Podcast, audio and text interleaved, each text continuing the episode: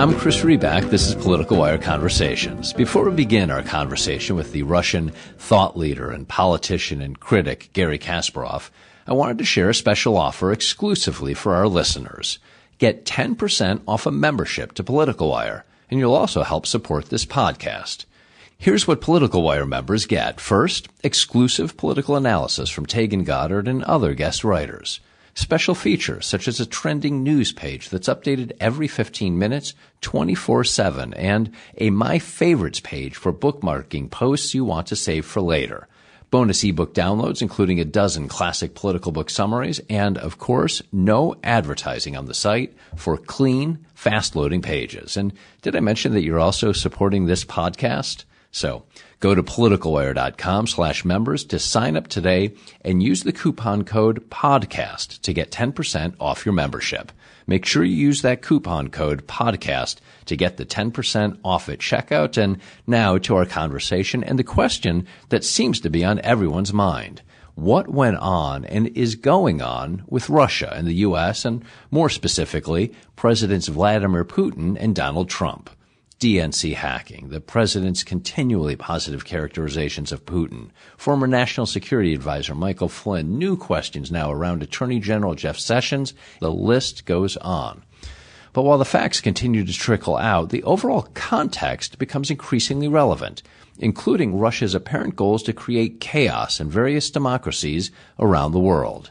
And few people in the world are better positioned to analyze the context than Garry Kasparov. Most of us know Kasparov, with Bobby Fischer, of course, as the most famous, most significant person in chess history. Indeed, Kasparov broke Fischer's rating record in 1990. Kasparov retired from chess in 2005 and moved into a new and certainly more dangerous arena, Russian politics. He ran for president of that country in 2008 and later was named chairman of the Human Rights Foundation, succeeding Václav Havel, a role Kasparov continues to hold today. Kasparov writes and speaks frequently on Russia, its internal dealings, and its relations with the West and indeed the rest of the world. I don't want to give away the heart of this conversation because I think you'll find it most powerful hearing from Garry himself. But one of the most surprising insights, Kasparov's explanation of why President Trump is good for democracy. It was a fascinating, thoughtful discussion, exactly what one might expect from a chess grandmaster. I think you'll like it. Thank you very much for joining me. I really appreciate your time. Thanks for inviting me. So, probably the two biggest names in the world right now are people you spend a lot of time thinking and writing and talking and tweeting about Donald Trump and Vladimir Putin. Who, who takes up more of your thought and more of your concern right now? Naturally, both men, you know, could do a lot of damage to the world. Uh, but let's start with Vladimir Putin. Uh, Donald Trump, even for his erratic behavior, you know, and uh, his uh, uh, odd habits that uh, could cause damage for for the United States and for the world, is still the president of the greatest democracy in the world, and his power has checks and balances I can hardly imagine him, you know, just doing something totally outrageous, you know, without being conferred by uh, by uh, other members of his administration. Um, so the problems that America is facing now, they are, you know, serious. But uh, as we saw, the, the, system invented by the founding fathers, the separation of powers, worked, you know, uh, in case of uh, travel ban, Donald Trump wanted to impose, uh, and the judiciary, the independent judiciary, you know, resisted. And also we have uh, media that uh, is going after him and uh, and always makes us aware about irregularities or inconsistencies in um, in the actions of Trump administration. While on the Putin side, we have one man dictatorship that is not checked by uh, any other institutions in Russia. Uh, and the man who um, made confrontation with the free world uh, a core element of his domestic propaganda. Uh, actually, it's even more, it's a staple of his um, unchecked power in Russia because while economy is, in, is almost in a state of a free fall, uh, Putin treats um, his aggressive foreign policy as um, as the main argument of him staying uh, endlessly in in power. So uh, naturally, Putin's problem, of course, is the biggest one, uh, and uh, I always believe that if uh, Putin's power can be um, resisted and he could be defeated geopolitically, um, that could lead to um, dramatic change in Russian domestic politics. And if uh, something change uh, happens in Russia and Putin uh, Putin is is ousted, I think it will have a tremendous positive impact for global politics.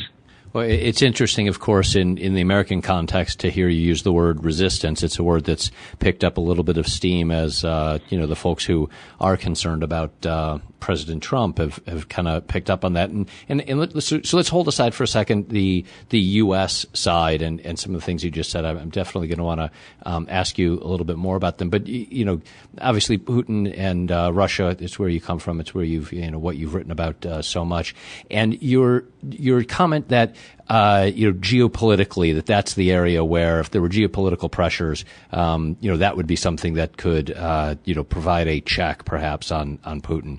Talk to me then. What, what's your view? Uh, of course, you know, again, bringing it back to Donald Trump and, and Putin, um, of the relationship and the relationship that, that so many folks are trying to understand, both, uh, you know, what the, both the public comments, uh, you know, of, of, you know, Putin, you know, wouldn't it be great if Russia and Putin could get along and, or Russia and the U.S. could get along, the, the comments from President Trump.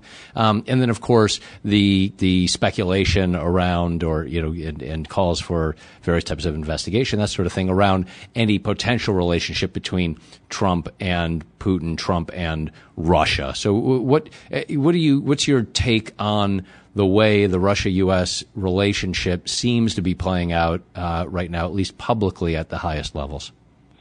Um, I would probably separate U.S. Russia relations and Putin Trump relations because when you look at U.S. Russia relations and uh, ju- judge them from the statements made by the top members of the Trump and Trump administration, uh, Secretary of Defense, uh,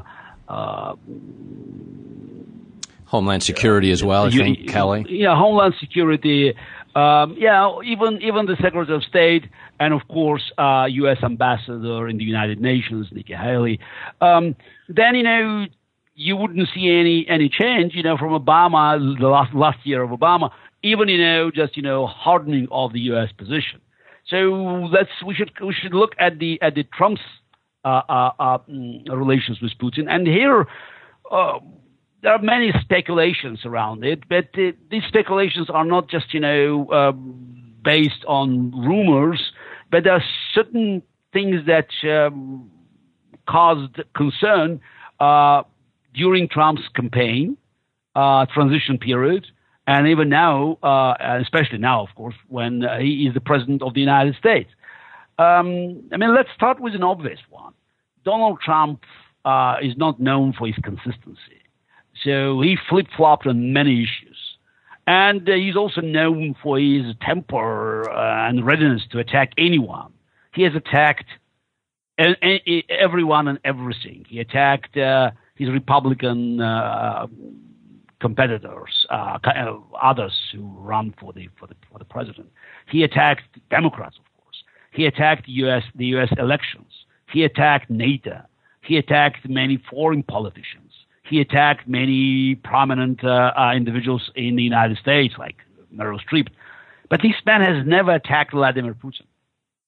Uh, that's already, you know, it's uh, this is kind of inconsistency, uh, uh, um, not typical for Trump inconsistent behavior. Um, and um, then we could look at statements that Trump made about Vladimir Putin and Russian relations. And again, you know, certain things are a bit odd because uh, Trump always, you know, wanted to be complimentary, even if it could cause him political damage. And uh, uh, I don't know how savvy is Trump in judging his statements, but when uh, uh, at his Fox interview with Bill O'Reilly, he uh, I mean, disregarded O'Reilly's comments about Putin being a killer. Uh, literally comparing, you know, United States to Russia and and uh, rejecting the notion of uh, uh not just U.S. exceptionalism, but the uh, um, the moral values of the free world vis-a-vis, you know, the KGB guy uh, who, who is running Russia now. it it always created, you know, um, a special cloud for Vladimir Putin uh, which has been used uh, not only in Russia but elsewhere in the world as a very important propaganda tool. Um, and uh, uh, then we also look at some relations between Trump's entourage, his um, uh, associates from the campaign, and Michael Flynn, who was his key, key advisor and, and, for a short period of time the um, uh, national security advisor. And, uh, you know, th- these relations, you know, are, you know, begging for more questions. Uh, for me, the most troubling is the story about Michael Flynn calling Russian ambassador on, on December 29th after Obama uh, had just announced new sanctions on Russia. Um, this, this call, I don't know whether it was one call or several calls, but the very fact that he called Russian ambassador and talked about sanctions I mean, tells me that they had very um, serious uh, and and and long relations. Because ima- I, I, can I cannot imagine that Vladimir Putin, upon receiving the information from Russian ambassador in D.C. about a call from Michael Flynn, you know, to be uh, a national security advisor about sanctions and uh, uh, receiving some kind of assurance that the sanctions will be lifted, uh, would act instantly, you know, the, the same day, uh, rejecting it, a, a, normal diplomatic practice of uh, of uh, sending away equal number of American diplomats as, as as a response to Obama's action, because 35 uh, Russian diplomats, okay, spies covered as diplomats, have been sent away. it tells me that Putin believed that Michael Flynn spoke on behalf of Trump there's no other way. I mean, it's this whole idea that you know uh, it was just you know um, uh, Michael Flynn operating on his own. Maybe Trump didn't know about it, but Putin believed Trump knew, uh, and uh, that again, you know, tells us about uh, some kind of very odd relations built between Michael Flynn and most likely a uh, few other members of Trump's um, election campaign, top members, and Russian intelligence and Kremlin. Um, and uh, um, Trump's uh, insistence that he could make a deal with Russia, which probably played, you know, a positive uh, role for with his base. Uh, in fact, it was an it, it was a suggestion to uh, satisfy all Putin's demands. Because while I'm I will be very happy to see good relations between Russia and the United States, but I don't understand that while Putin in power, it's, it's simply impossible because Putin is not going to change his behavior. He's not going to return occupied territories. He's not going to stop his aggressive campaign trying to undermine democracies in this country or in, in, in many European democratic countries. So he will take it as, as, as, as a concession and definitely will demand for more concessions. And uh, trying to make a deal with Putin at the expense of American traditional allies uh, could uh, jeopardize European security and uh, uh, signal the end of NATO and uh, and the transatlantic alliance. And so, is this a naive view from do you do you interpret it as? Or I mean the other day on on CNBC um, you characterized Trump's courting of Putin as sinister. Is it is it sinister? Is it naive? Is it some combination? And and what's the what's the outcome? I mean, where where does this lead? I, I mean, I've read what you've written. It it you know you, you feel strongly that it, it strengthens Putin. It enhances his standing, certainly, I guess, internally. Um, and it, so so what's where does this all lead? No, I uh, I think it's not just naive uh, because clearly we see Trump is convinced. Uh, and uh, I don't think naivety is a part of his character. So he's, he's, he survived, you know, in, in many difficult situations. And I can hardly imagine him, you know, just repeating the same naive thing without being told that it, it's naive. And uh, I believe Trump, as a character, views naivety as a weakness. And, uh, and he doesn't want to look weak. And uh, he should understand that making all these statements, you know, he looks weak, almost like a beggar. And that means there's something else in it. And uh, again, I don't want to speculate about the, this dossier, whether it's real or not. It seems to me that there's, Putin has something because his press conference, when he just suddenly, you know, started talking about uh, about the dossier, spent six minutes or so. Um, looking at his body language, the, the, the way he selected words, um, I was I was under the impression that, you know, it was like the biggest dream of a KGB agent to get something, you know, a compromise, compromise material on the U.S. president. But one thing we know for sure, and that's, you know, we, we don't have even to speculate, that is in 2008, 2009, when Donald Trump was in trouble, on the verge of bankruptcy, again, we don't know exactly how bad was the situation because Trump refused to uh, release his taxes and to tell us exactly uh, what was the what was the um, um, uh, real financial uh, problems faced by his uh, real estate empire at, at, the time of the uh, global crisis. Uh, there was a massive infusion of foreign capital, mainly from Russia, as one of the uh, Donald Trump's son confessed, even bragged about disproportionate amount of Russian capital. So we know there was a massive amount of Russian money uh, invested in in in in, in Trump's empire, and we can only guess whether some there some strings attached, whether Trump built some special relations with them. But again, considering the fact that Trump categorically refused to release taxes, you know, uh, it raises more questions. And uh, you know, I I can believe in coincidences, but I also believe in KGB. And uh, you know, when you look at conflicts of interest in Trump's administration, and you can expect them because you know Trump has uh, so many businessmen, even billionaires in his cabinet, you know, you you're not surprised. But what is surprising is that almost every conflict of interest leads to Russia. Like you know, the uh, the latest appointee uh, uh, uh not, of of Donald Trump, so confirmed yesterday, yeah, Wilbur Ross, Wilbur Ross yeah. of Commerce. Yes, uh, the man has a business was a Russian oligarch, Viktor Vekselberg. He, one of the owners of the uh, Bank of Cyprus, which is known as the main uh, money laundering hub for Russian oligarchs. Uh, and and this is one of the cases. Obviously, you know, we can ask questions about Rex Tillerson, the Secretary of State, and ma- many other cases where you could see, you know, that these connections that could lead to uh, Saudi Arabia, China, Venezuela, again, many other places in the world where people making business, uh, but it always ends up with Russia. And also expectations on the Russian side. And I, I could tell you that I've been following very closely what Russian press has been writing uh, during the campaign, uh, the ecstatic celebration, including the standing ovation in Russian parliament, and of course it's Putin's puppet parliament, after Trump victory uh, was declared, um, and uh, um, uh, sort of the um, uh, regular uh, calls from Moscow, you know, public calls for Trump to actually to do what they expected him to do.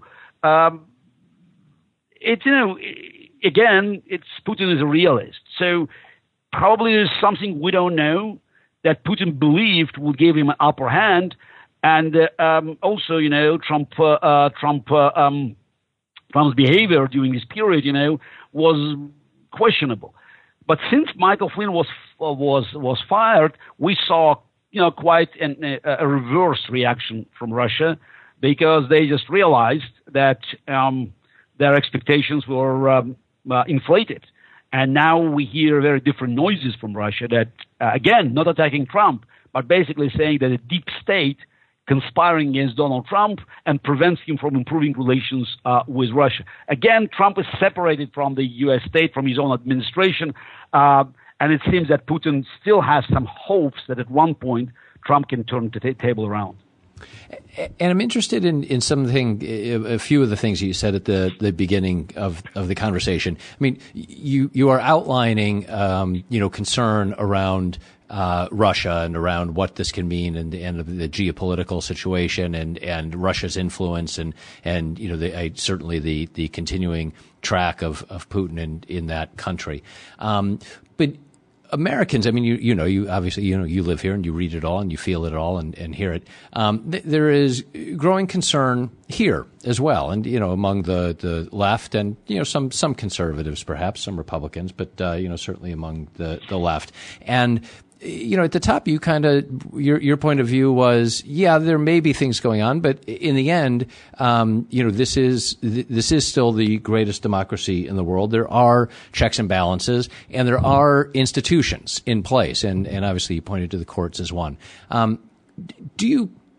A lot of people are concerned that the institutions may be under attack, that they, you know, they're they're weakening. I mean, you you mentioned it as well. I mean, the media is obviously under attack. The uh, judiciary has been a bit under attack from uh, uh, Trump and and others. Um, the elections have been, you know, another obviously, you know, the the central uh, American institution, you might say, um, uh, under attack. Uh, is there so?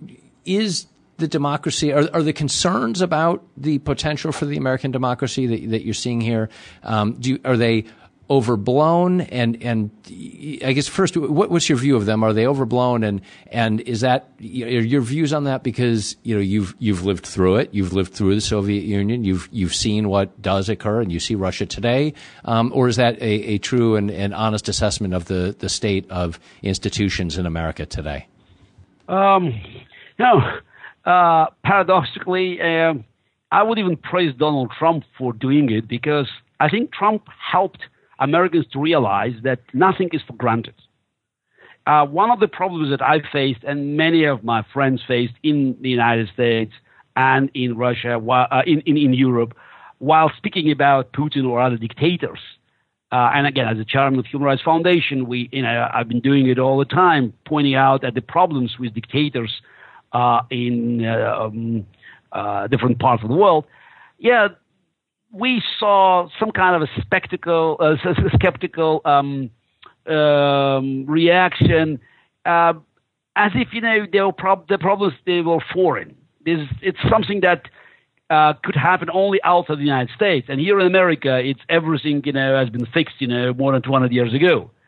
And now people realize that you know while you have, of course, you know, strong institutions. You know, it's, there's a constitution. Uh, there are many, you know, fundamental principles, but still, you know, it just you have to fight for it because unless you do something, you know, things could, you know, be reversed. And um, I think it brings Americans, you know, just to to um, uh, uh, much closer to to others who are fighting for human rights and democracy around the world. And uh, by doing so, Trump also, you know, I think by attacking U.S uh, the, democratic institutions, Trump, you know, uh, demonstrated um, that, you know, in the United States, uh, president is not all powerful, and that already had a tremendous positive effect in many other parts of the world, including Russia, because again, following Russian press, you know, I could see some kind of um, uh, uh, sensation, you know. Uh, uh I don't combination of annoyance and, and surprise. How come that the United States president couldn't, you know, sign an executive order and, and, and to make make this order uh, being carried by by uh, police uh, and and security? It's you know how come that the United States president could have lost in the court and then even to lose an appeal? So um, it, it demonstrates to people in Russia, in Europe, elsewhere that uh, democracy works, you know, as as the best mechanism against potential um, authoritarian ruler. Um, and again, it reminds me of what happened in the Soviet Union when I was a kid in, in during Watergate, when uh, uh, Soviet Politburo couldn't believe that you know Nixon was in real danger of being impeached. You know, they thought it was kind of a trick of him not signing maybe some documents with with Brezhnev and just showing that he was under pressure. Because again, for dictators, for non-democratic uh, leaders, it's hard to imagine that other institutions like legislation or judiciary could really jeopardize presidential power. So it's so interesting. I mean, you're looking at what's going on and taking, on some level, it's an optimistic view, and I, and I don't mean that you know negatively. I happen to, you know, I like to believe that I'm a optimistic person. That uh, th- that th- these tests, maybe you know, maybe you know, these tests of our democratic institutions are the perfect opportunity to uh, prove their strength and their relevance and and vitality. And you're you're seeing it almost as as if a, as an opportunity um, as opposed to a threat. Is am I interpreting you correctly? Oh, look. Uh, uh, every opportunity, you know, has a risk. So it's just it's uh, uh, it's it's the two sides of one coin. Uh, yes, there's a threat, there is a risk, but it's a it's a huge opportunity. And so far, you know, I'm more than satisfied to see the reaction of American public. Uh, democracy shows um, um, its strengths because it's working, and uh, uh, even Trump realizes that no matter what he you know what he wants to uh, do with uh, uh, executive orders, you know, on immigration and on other things. He has to measure uh, his moves with uh, with an ability of his party to carry it through the Congress, or with ability of his lawyers to defend it in, in, in the independent court courtroom. and um, I also, you know, think it's important, you know, to to teach Americans, you know, about about, as I said, vitality of democracy and about the institutions that maybe you have to uh, uh, uh, revive these mechanisms. You know, just to it's a great foundation, but these mechanisms were not, you know, in, in, in not have not been used or maybe got a bit rusty over uh, um, uh, two centuries plus time. Uh, and um, I think now um, the, the, the, the, dynamics of of this um, of this domestic um, clash between uh, judiciary, media, uh, uh, political activists on one side, and Donald Trump, his administration, and and and the members of the ruling party on the other side. If we talk about, for instance, town hall meetings, it shows that U.S. Uh, democracy, not just you know um, strong and the greatest in the world, but it also uh, energizes people outside uh, outside the United States to fight for for the same rule of law and uh, for the same uh, freedom of speech that could uh, grant them rights to um, secure their interests. Do you, do you see anything in the attacks on the media, on the you know different sets of uh, facts and different uh, portrayals of, of information and uh, um, and and events? Um, do, you, do you, I mean again? You, you, know your your view is you know because of uh, how and where uh, you grew up and and what you've seen um, and experienced and lived through. Um, you know a, a you know, disinformation is something that was, uh, you know, very much a part, I would think, of, uh, you know, of your life growing up. Um, do you do you see it that way, or do you see this as well? What's going on, you know, as here in the U.S. as just another test of what you said, and you know, prove prove the institution, let the institution, let the media prove itself again. Um, yes, that one of the reasons you know uh, that I was really concerned about Donald Trump because I saw sort of the um, same algorithm of attacking you know uh, independent uh, uh judiciary and, and, and free media as you know uh, Vladimir Putin did or just uh, typically every would-be dictator did.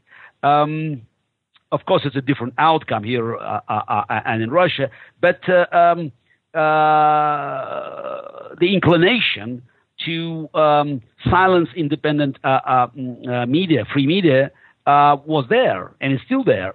Um, it's an interesting um, mm, uh, shift from traditional way of brainwashing people because typically in, in, in, in uh, the Soviet Union or in other traditional dictatorships, um, people, you know, were starved from receiving information. They, they were cut from independent uh, sources. Um, and uh, they had no choice but just to follow uh, the news programs on you know, channel one or channel two of, of Russian television or radio, uh, um, receiving the information that uh, uh, Soviet um, regime wanted them to receive. and that's one way, a typical way of um, making people dependent on um, the uh, on the source of information um, that uh, could fix their views about their own country or the rest of the world.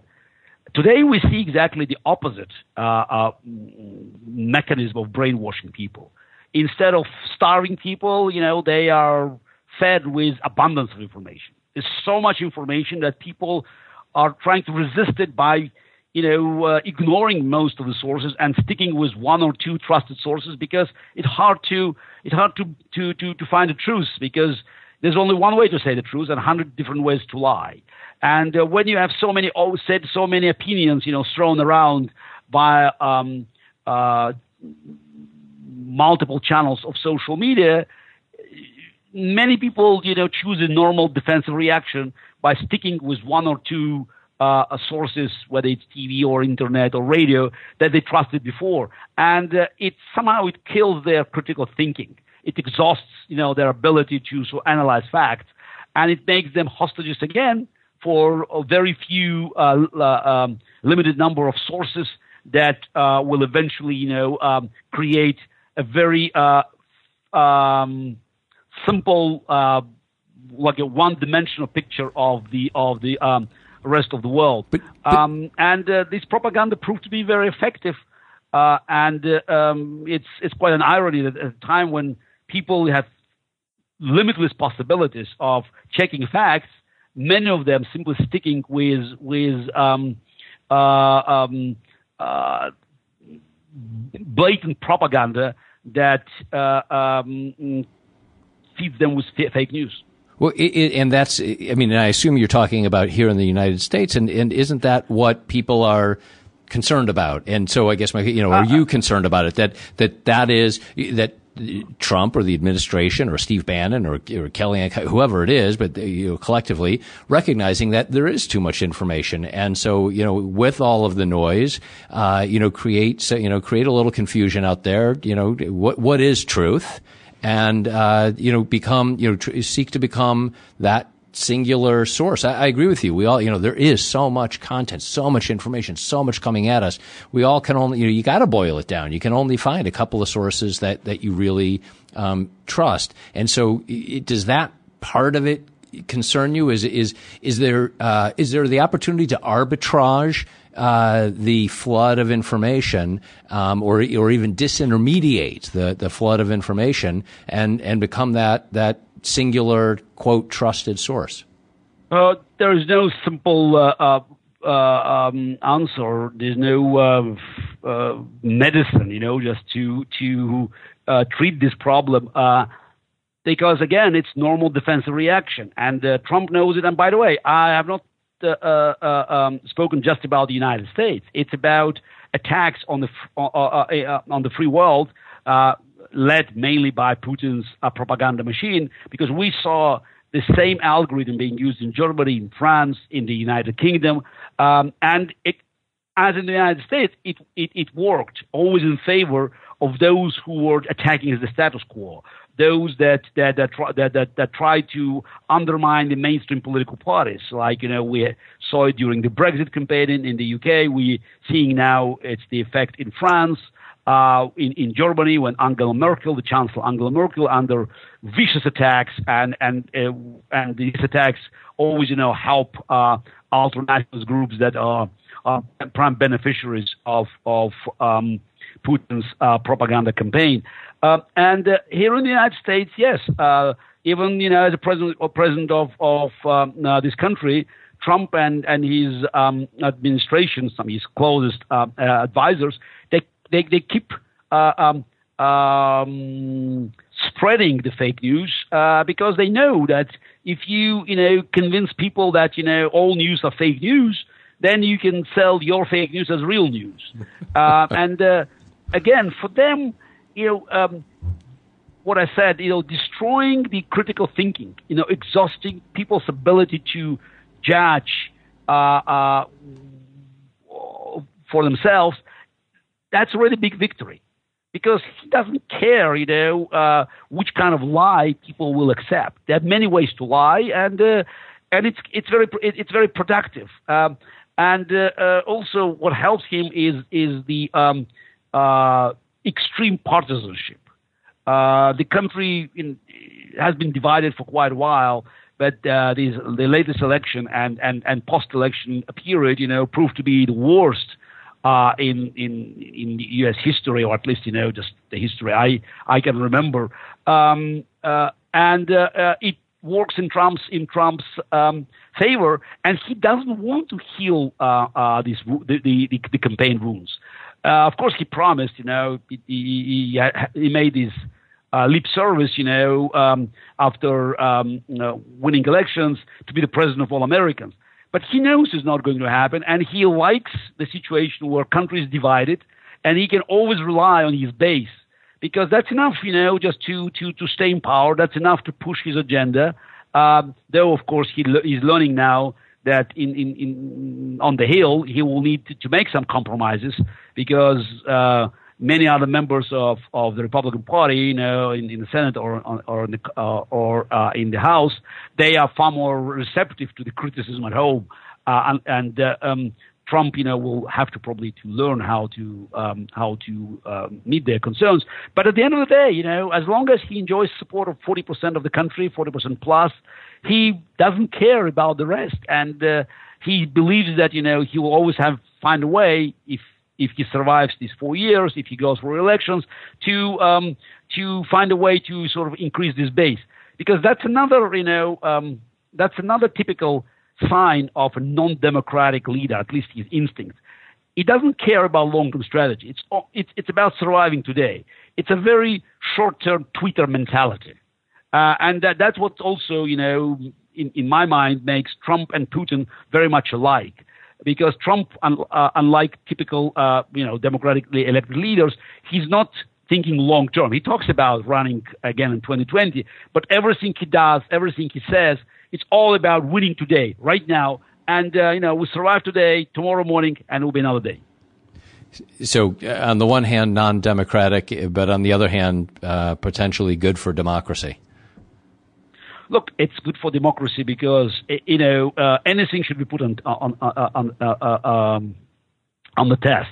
And uh, um, uh, you know, if Trump wasn't there, maybe you had to invent him because I think it's it's it's it's time for us to to to realize all the challenges to um, to the free world. And uh, what's happened in this country is not you know. Um, um, atypical. It's it's unfortunately, you know, we could see the similar attacks on the, our way of life, both on uh, on the side of economy, on the uh, attack on the free market from the from the radical left, and on the liberal democracy from the populist right.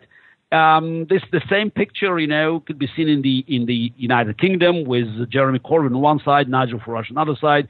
We see the same attacks in France, in Germany, in Holland. So those are Italy, of course. Those are the realities that we have to deal with and the United States has to um, rebuild its uh, itself to um, continue its leadership in the free world. And uh, if the United States could demonstrate that democracy is, is still strong enough to resist the pressure from radical left or or uh, populist right, that will be a very reassuring message uh, for the rest of the free world. And, Garry, just to close out, I want to ask your your book uh, "Winter is Coming," um, the, which came out. I don't know if you. I'm sure you did notice that that your paperback edition was released on Election Day here in the U.S. Uh, you know, so which I'm sure was you know a, a great uh, uh, marketing, and you know you you had that all planned out. I'm I'm certain. Um, reading it you know, so two years ago it was compelling and important, um, but reading it today, in my view, the global, I mean, obviously the global context is so different, and for an American, um, one can't help but read not only the actual lines, um, but also between the lines. Do you see it that way? Do you feel like you, the book? I mean, you, when you think about it and what you wrote, and and is it um, is it more relevant or differently relevant today than it was when when you wrote it? It, it came out initially two years ago. I don't know whether it's more relevant because I think at that time when I wrote the book, it was a warning uh, that uh, um, um, was not heard by U.S. political elite, and unfortunately, presidential campaign uh, uh, missed an opportunity for uh, serious debate about U.S. foreign policy and the role of the United States in, in the world, uh, facing these new challenges coming from Vladimir Putin and other enemies of the free world. Um, but today, you know, uh, it's it's still relevant because even if you don't have the word theory in the book, Uh, the, the, story in the book, you know, tells about not just about the rise and fall of Russian democracy, uh, short-lived, but also about the algorithms of dictatorships. And uh, many Americans could realize, you know, that it's it's what's happened in Russia. You know, it's not just you know Russian business. You know, since Vladimir Putin, as every dictator before him in the past, made aggressive foreign policy a sort of a very important element of his political survival, actually crucial element of his political survival. And while people thought, okay, if Putin attacked Ukraine uh, uh, or uh, other neighboring countries like Republic of Georgia and even Syria, that was too far away. But now they just realized that uh, uh, Putin would never limit his his um, foreign um, aggression because he needed as as a dictator. Uh, um, and, and, and, a broken line of successes. Even if the success is virtual, it's very important for him to show that he's invincible and he could defy uh, foreign powers, especially the United States. And I remember when I was uh, at the Bill Maher show um, in May 2015, and we, it was before publication of the book, and I talked about Russia, and he was quite dismissive, saying, "Okay, it's just far away," and and he said, "quote unquote," you know, uh, "call me, uh, uh call me when, uh, actually, wake me up when he uh, takes over Poland." Um, yeah. My reaction, of course, was that look, uh, it reminds me, since Poland was mentioned, of the beginning of World War II, but it could be too late. But the, it's quite ironic now that Vladimir Putin, you know, actually skipped Poland. He didn't look for Poland, but he went straight for, for the state of Wisconsin, uh, helping, you know, uh, his uh, uh, his favorite candidate winning some crucial states. Because obviously, again, we don't know whether it was decisive factor or not. But Russian propaganda, you know, the fake news industry and the trolls, they helped Trump to a certain extent to win these uh, these crucial um, Rust Belt state. So uh, in this modern in the modern world, you know, that is so interconnected, uh, a hope to stay away from the global conflict, especially in the United States, is is just a, it's a futile attempt to to hide from the crisis that uh, uh, will affect everybody unless we put an end uh, and and make sure that the enemies of the free world are defeated. Garry, thank you so much for your time. Real pleasure to get to talk with you. Thank you, Chris. Thank you very much. Well, that was my conversation with Garry Kasparov. I could have continued for another hour, and with the rate that new news on Russia, the U.S., and the Trump campaign continues to make headlines, maybe we'll get to. I loved that phrase, the vitality of democracy. My thanks to Garry for joining me and you for listening. I'm Chris Riback. This is Political Wire Conversations.